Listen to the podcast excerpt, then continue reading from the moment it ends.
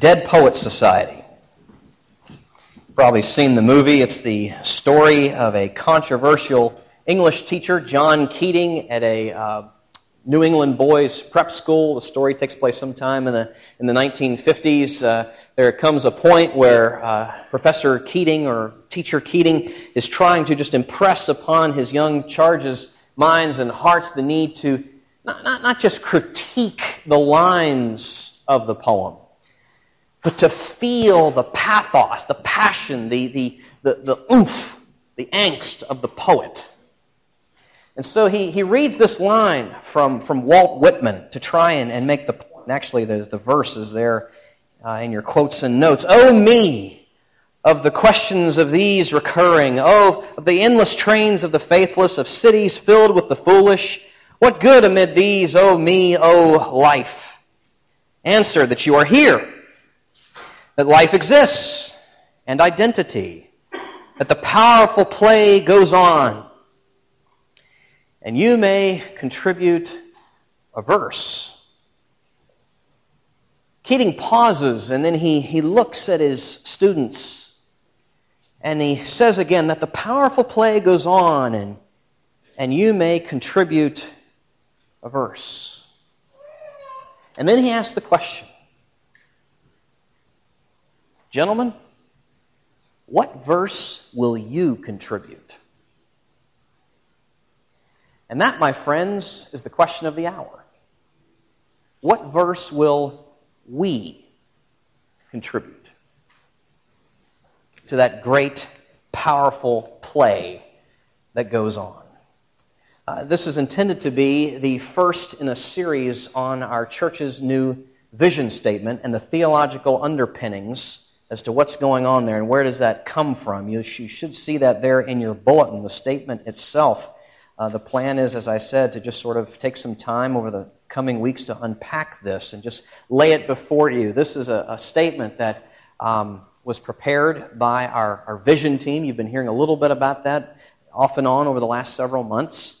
This is a statement that was prepared by those folks, uh, much, many hours of prayer and study and reflection and discussion. The statement was then presented, submitted, I should say, submitted to the session the session has adopted it and endorsed it with all enthusiasm and now sets it before you for your consideration. This is a big step for us.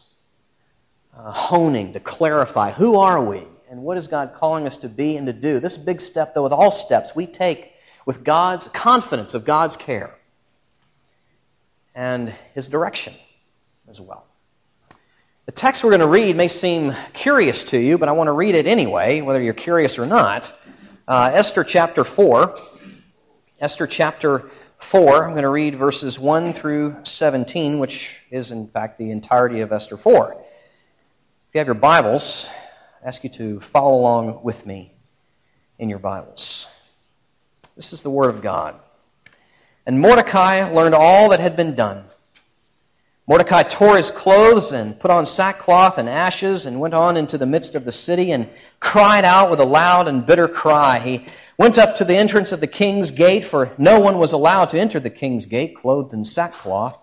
And in every province, wherever the king's command and his decree reached, there was great mourning among the Jews, with fasting and weeping and lamenting, and many of them lay in sackcloth and ashes.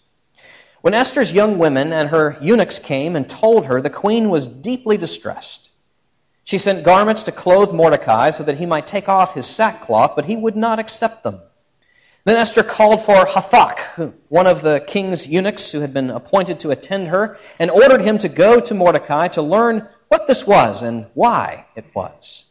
Hathach went out to Mordecai in the open square of the city in front of the king's gate, and Mordecai told him all that had happened to him and the exact sum of the money that Haman had promised to pay into the king's treasuries for the destruction of the Jews.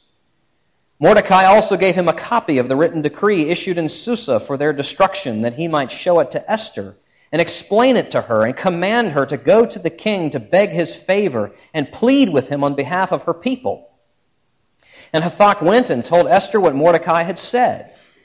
Then Esther spoke to Hathach and commanded him to go to Mordecai and say, All the king's servants and the people of the king's provinces know that if any man or woman goes to the king inside the inner court without being called, there is but one law to be put to death, except the one to whom the king holds out the golden scepter so that he may live. But as for me, I have not been called to come into the king these thirty days. And they told Mordecai what Esther had said. Then Mordecai told them to reply to Esther, Do not think to yourself, that in the king's palace you will escape any more than all the other Jews. For if you keep silent at this time, relief and deliverance will rise for the Jews from another place, but you and your father's house will perish. And who knows whether you have not come to the kingdom for such a time as this? Then Esther told them to reply to Mordecai, Go Gather all the Jews to be found in Susa and hold a fast on my behalf, and do not eat or drink for three days, night or day. I and my young women will also hold a, will also fast as you do.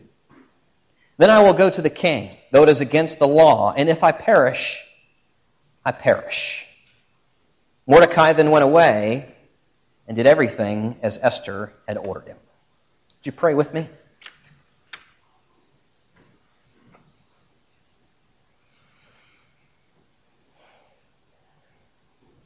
Father, we thank you for this record. These words that speak to the events of history, your dealings with your people, their responses, your grace, your power, your love, your mercy, your intentions and purposes, and the often puzzling but always wondrous ways you work out those purposes. We, we know that you still work that you are still moving, still protecting, still purposing.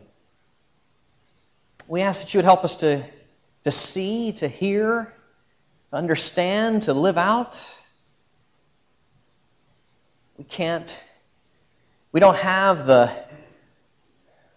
the ability to scale the heights of this passage. We don't have the lines to go down into the depths of the mind to pull out its treasures. We, we need you.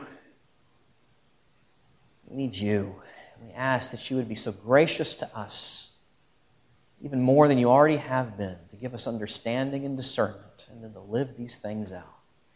We pray these things in your Son's name. Amen. Let me give you a little background uh, on the passage that we just read there from Esther 4, some background on the book of Esther itself. Haman, Haman is uh, the king's most trusted advisor.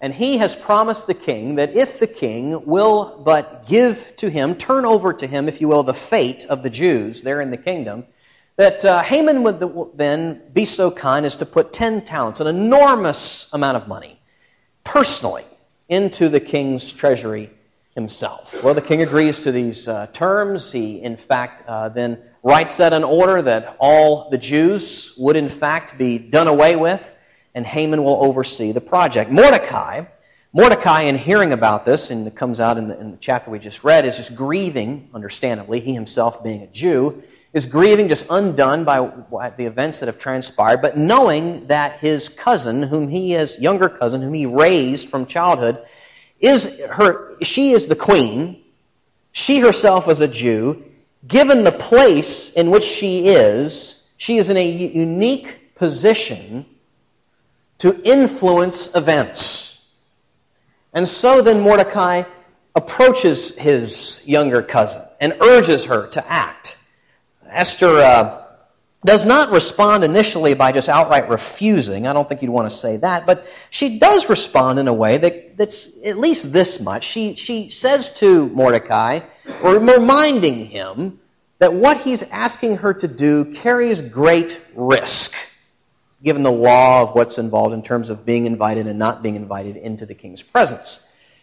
Mordecai then responds and presses her, nonetheless, to do this hard but necessary thing. And he says to her, verses uh, 13 and 14, Do not think to yourself that in the king's palace you will escape any more than all the other Jews. For if you keep silent at this time, relief and deliverance will rise for the Jews from another place. But you and your father's house will perish. And who knows whether you have not come to the kingdom for such a time as this? Esther, Esther, hear me. Do not think yourself to be so isolated from what's going on, so cut off from the rest of your people and the what is about to befall them. Don't think yourself so isolated that this does not include you. Esther, don't think that because of your position and, and where you are, that you don't bear some personal responsibility to get involved here and that there will not be consequences. Yes, the Lord will surely help his people. But if you fail to respond accordingly, if you fail to avail yourself to be an instrument in his hands in this situation, you will bear consequences, Esther. Esther, Esther. It might be.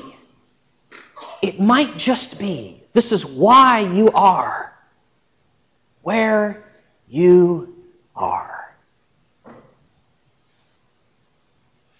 You know the funny thing about the book of Esther? God is not mentioned once. Do you know that? It's the one book of the Bible where God is not mentioned once. That's not to say he's not acting. That's not to say he's not present. He does not occupy the, the center stage, but he is clearly behind the curtains. He, he may not be mentioned as a player, but he's the major player. And Mordecai seems to understand that. That's governing the assumptions upon which his exhortation is based. I mean, after all, where else would relief and deliverance of the kind he is describing here come from, if not from the Lord? Who else could mete out consequences to the queen if, he, if this was not the case, if there was not the reality of the true and living God? Um, another thing, how else would he be able to speak of meaning and purpose and intent and significance and orchestration of events if the reality of God was not real. That assumption, well grounded, that there are no accidents, that God always acts with purpose and intent, that assumption that there are no accidents is what drives this exhortation.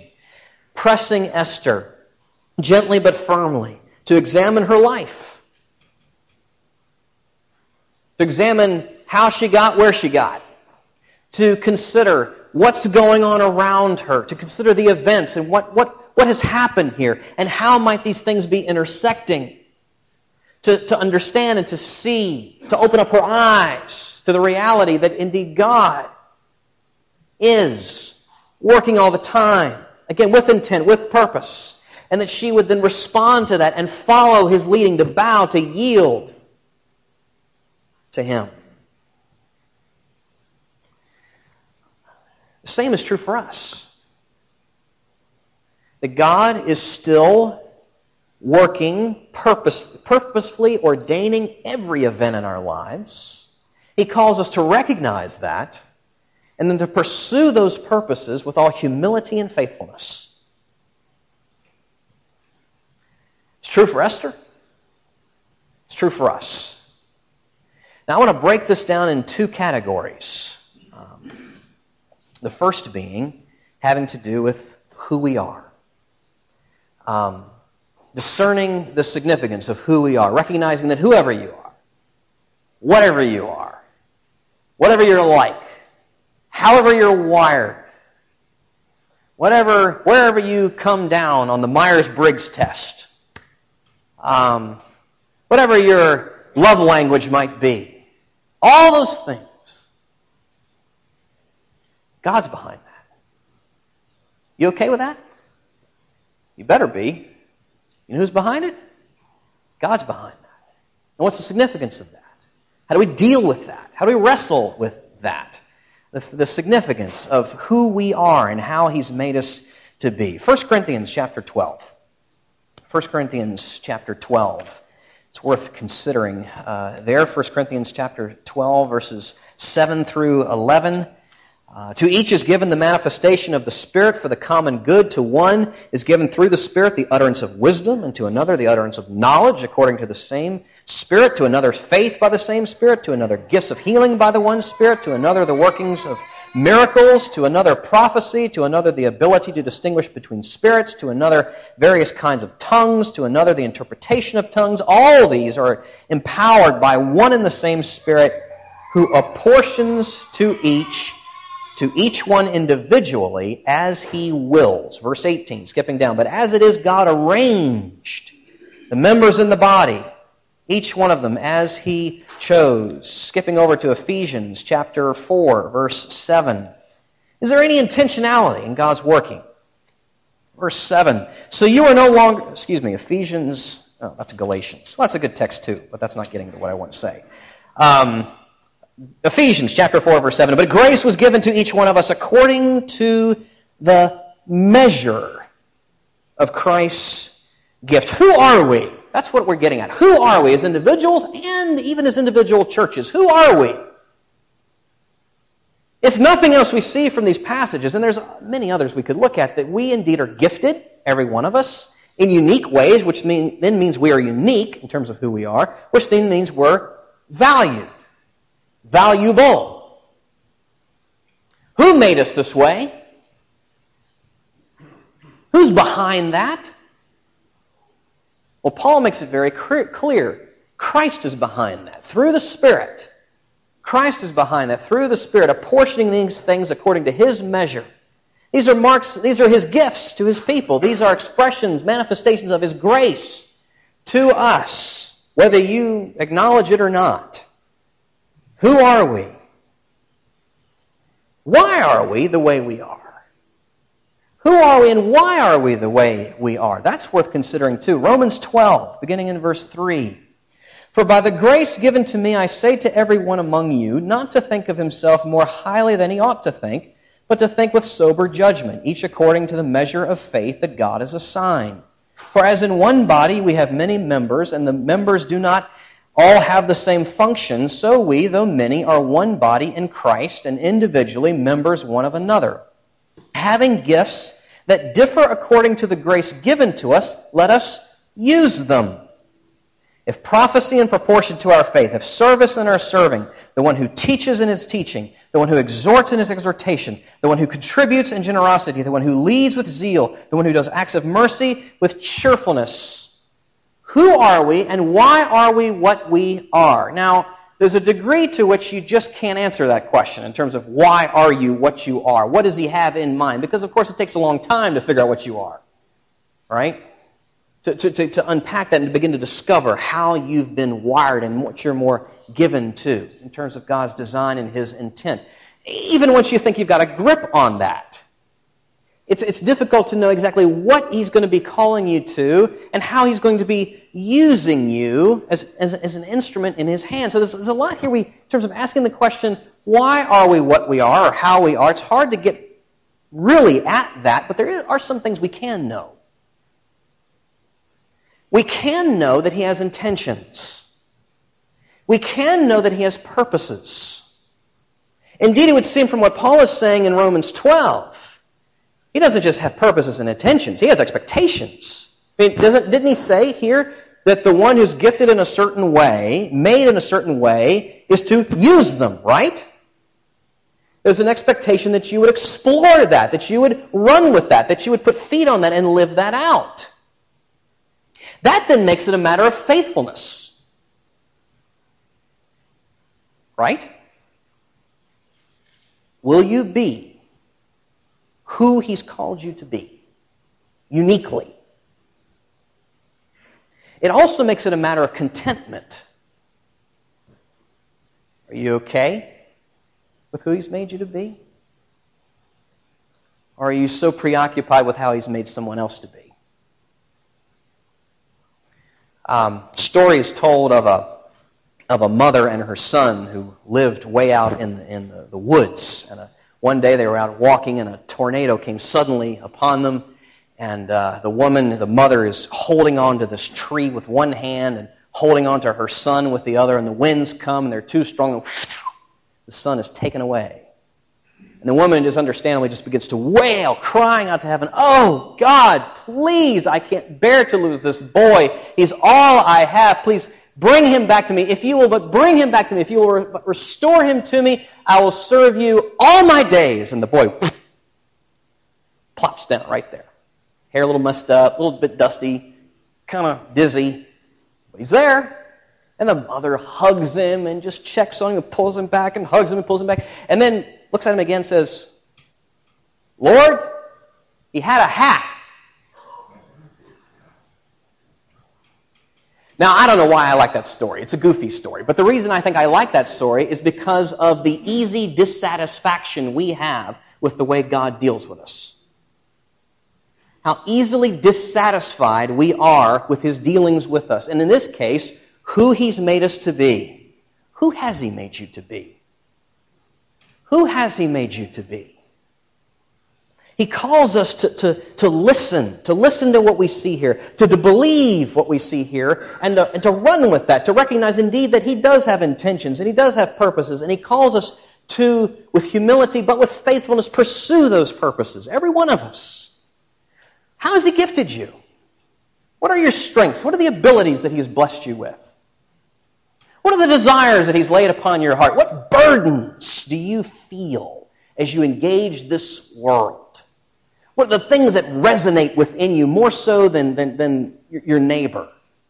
How has He made you? Who is He calling you to be? It's worth contemplating. And can, can I just ask this as well? Can you, can you, are you okay with that? Can you, are you willing to rest in that? Are you willing to praise God for how He's made you? An INTJ. Myers Briggs.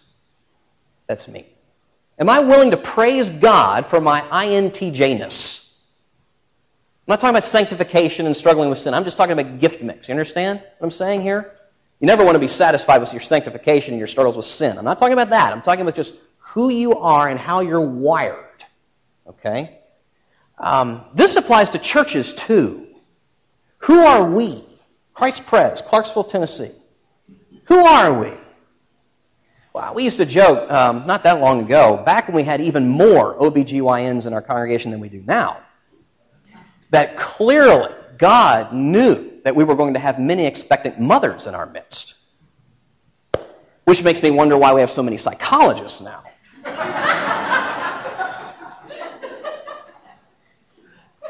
But that's another story. How has He gifted us? What resources, humanly speaking, what re- here, you are the resources. That's what I'm talking about. How has He made us? Who are we? That's the question worth asking. If we're to keep in step with the Spirit, if we're to really grapple with the reality that He has arranged things in an intentional way, not in a haphazard fashion, what does it mean to be faithful to that? What does it mean to walk in accordance with that? What does it mean to, to respond to his purposeful intentions with that? Recognizing that there are many, it really is astonishing to me considering we're not a big bunch, but yet at the same time there's a great variety here. Many different callings, many different gift mix, many different personalities, many different abilities and experiences and and resources and stages in life and backgrounds too. Think about where we've all come from. And I mean that geographically, which plays in, but also spiritually too. We're mutts, but that's cool. Because who's behind that? God is. And the question is why? What does he have in mind? What is he calling us to be and to do given who we are in this unique place? What is he doing here? There are no accidents. There's no accidents. It's you're here, and then I'm here, and you're here, and they're here. And all those things. What is he doing here? He's calling us to recognize, again, that in every aspect of our lives, he is dealing with us purposefully, with intent, and he calls us to recognize that, respond to that in humble, faithful ways, including even who we are as individuals and as churches. You with me? That's the first part. The second part's this not just who we are distinctly, but where are we? Who are we and where are we distinctly? Our God not only moves and places things in hearts, He also moves and places people. Some of us know that very acutely. When I was in seminary, I, worked in what is called the Student Services Office, and one of the functions of the Student Services Office was to maintain the placement list.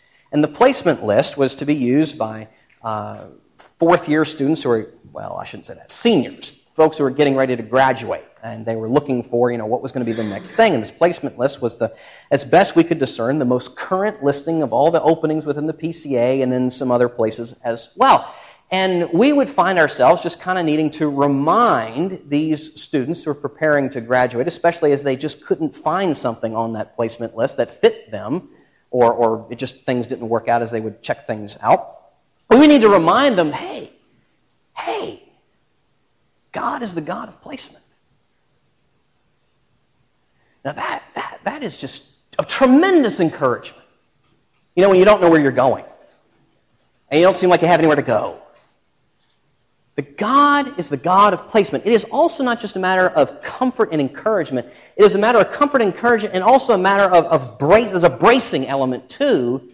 When you've gotten there and you're not sure you want to stay, God is the God of placement. And that's a sweet thing indeed.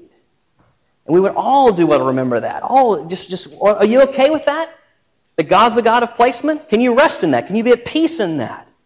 Adam, thrust from the garden, placed.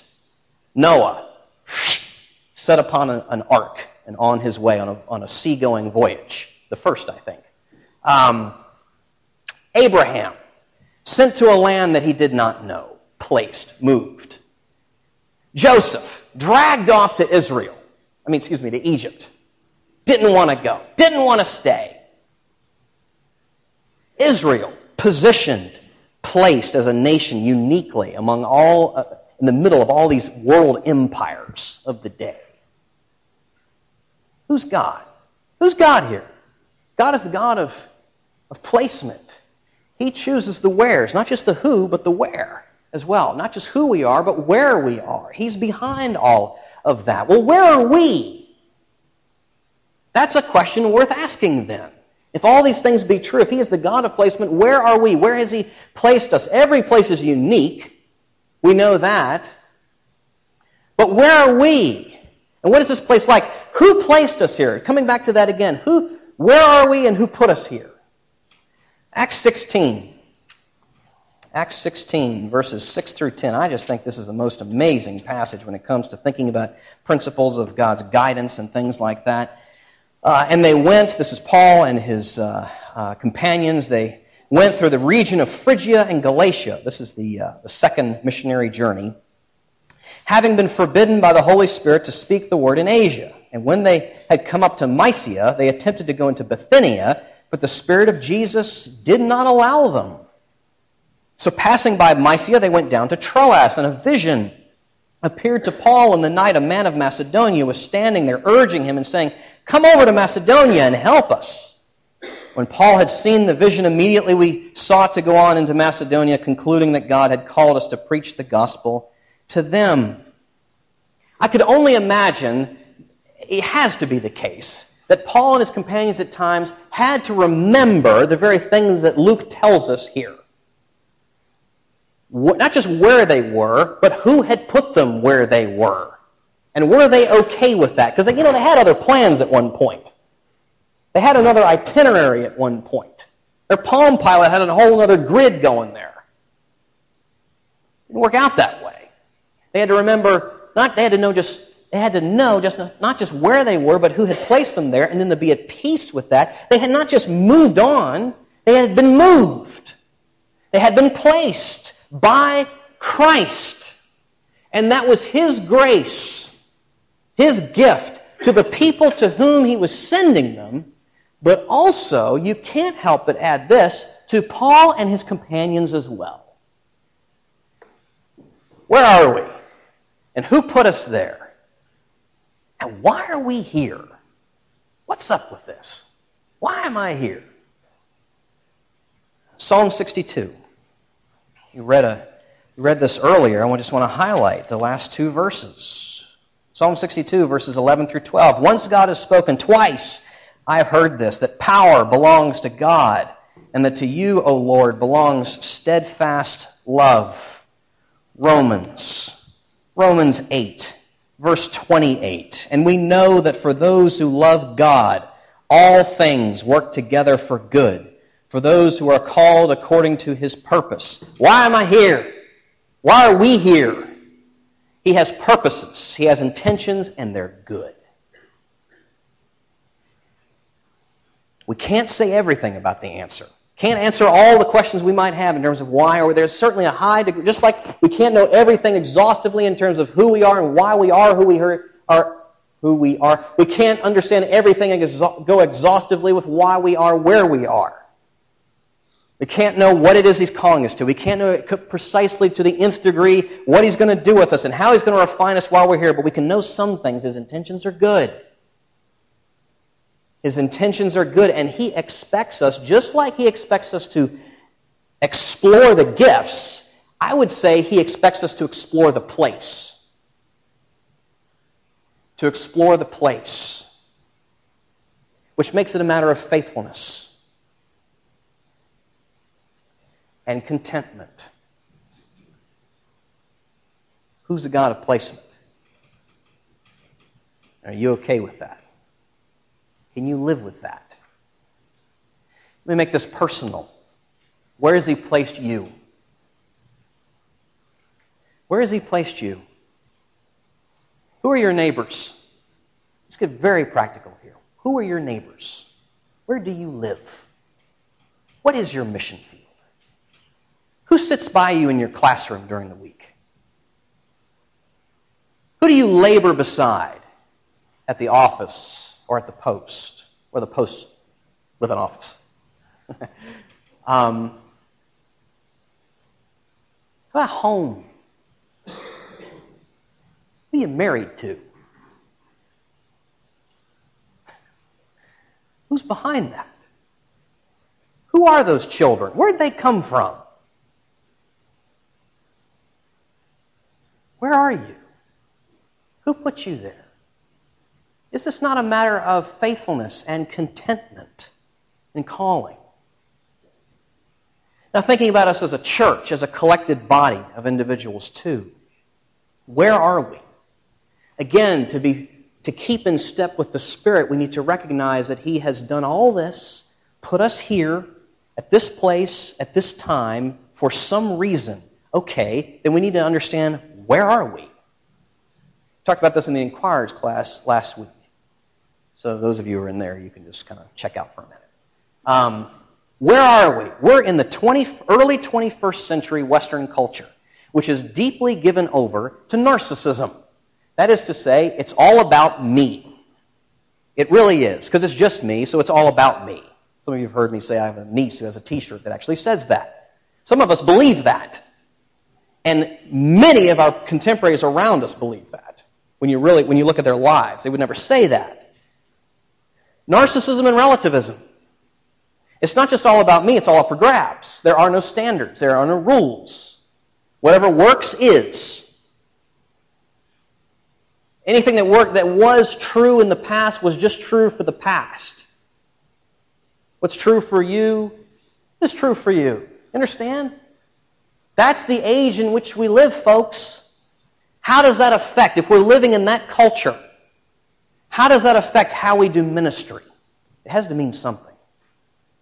We're not just in the 21st century West, we're also in the South. Hey, the gateway to the New South, right? What's that mean? That means, among other things, that there is an echo, there is a memory, there is an imprint from a time gone by where there were agreed upon moral standards and guidelines grounded in the Bible. There's an echo. There's a, um, a memory, an imprint. But that echo, that memory is fading. And faster than you realize.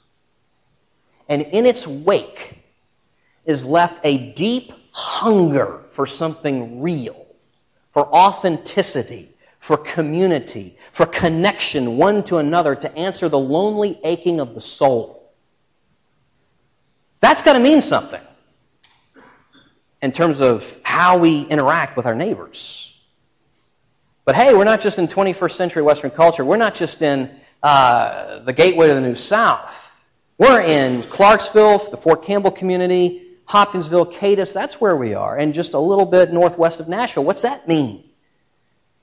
Well, among other things, it means there's some variety here in this community because of how many different places people have come. It also means we, we bear the blessing and the curse, the curse and the blessing of transience. What's that mean?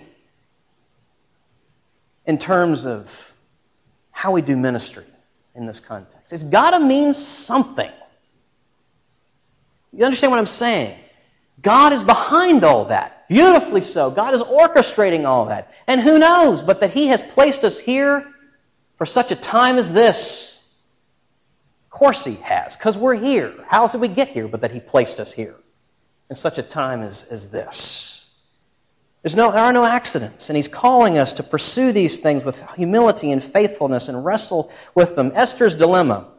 The answer to Esther's dilemma, she uh, responded to Mordecai, verses 15 and 16 of Esther 4. Go, gather all the Jews to be found in Susa, hold a fast on my behalf. Do not eat or drink for three days, night or day. I and my young women will also fast as you do. Then I will go to the king, though it is against the law, and if I perish, I perish. This is a bold step. It was not a blind leap of faith, though. I hate that expression. Because that just is so antithetical to Christianity. Um, it was a bold step, but it was not a blind leap of faith. It was a step based on reality. That is to say that there is a God, and He's real, and He's working, and He loves His people, and He has purposes and intentions for His people, and He calls His people to respond accordingly. And so Esther acted based on those things. That's good. And God used that. How's He calling us to respond based on those same things? That He is orchestrating, that He is moving, and all the who's and all the where's, and how they come to play, and all of that with us. This vision statement, again, uh, this vision team has prayed and studied and reflected and discussed numerous hours, submitted it to the session. The session now lays it before you, having fully endorsed it, and is asking you to consider it and pray over it over the coming weeks. We're going to be talking about the implications of what it just might mean. We believe that this is where God is leading us. And we believe that that will then, narrowing a focus, if you will, in terms of who we are and where He's called us and where He's placed us and how all that should flesh itself out, that should then lend itself to greater steps of boldness in the future. And people have a funny way of noticing such things. In the early 1740s, I believe, there was a, a vessel tra- uh, going across the Atlantic from England to Georgia. On board, of course, were mostly were English passengers, but a few German Moravians.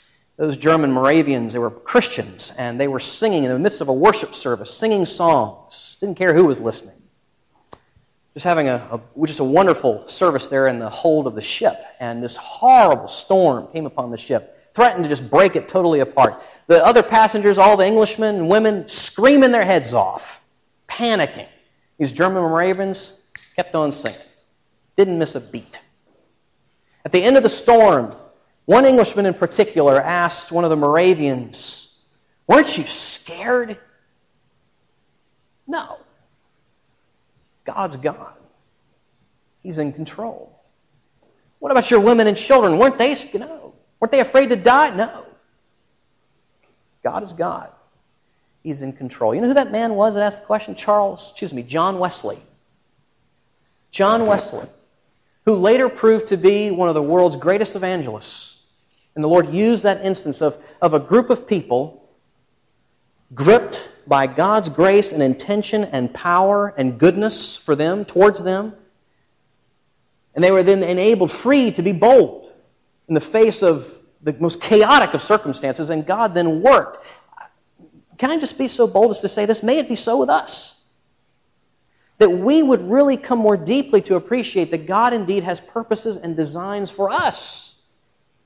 And that they would then free us and impel us to take steps individually, but as a body as well. And know that God will take that and use that in so shocking and surprising ways. Who could have known a Wesley would come out of that voyage? Who could know what could come out of 1230 Rossview Road? Let's pray.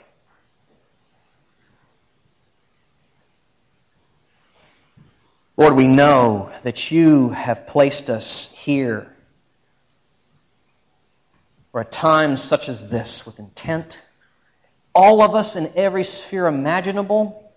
We thank you for your work then in and through Esther, preserving the line, the Jewish people. Therein came Christ. Therein you kept your faithful promises to preserve that people, but not just that, to send a Redeemer.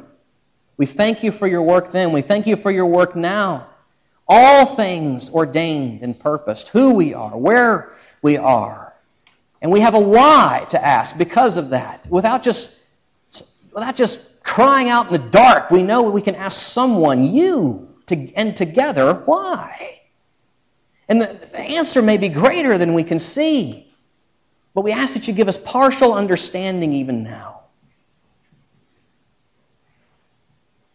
Oh, would you bless us? You have so much.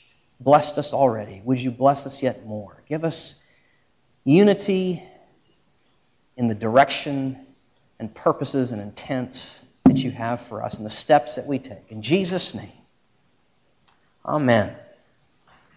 As the ushers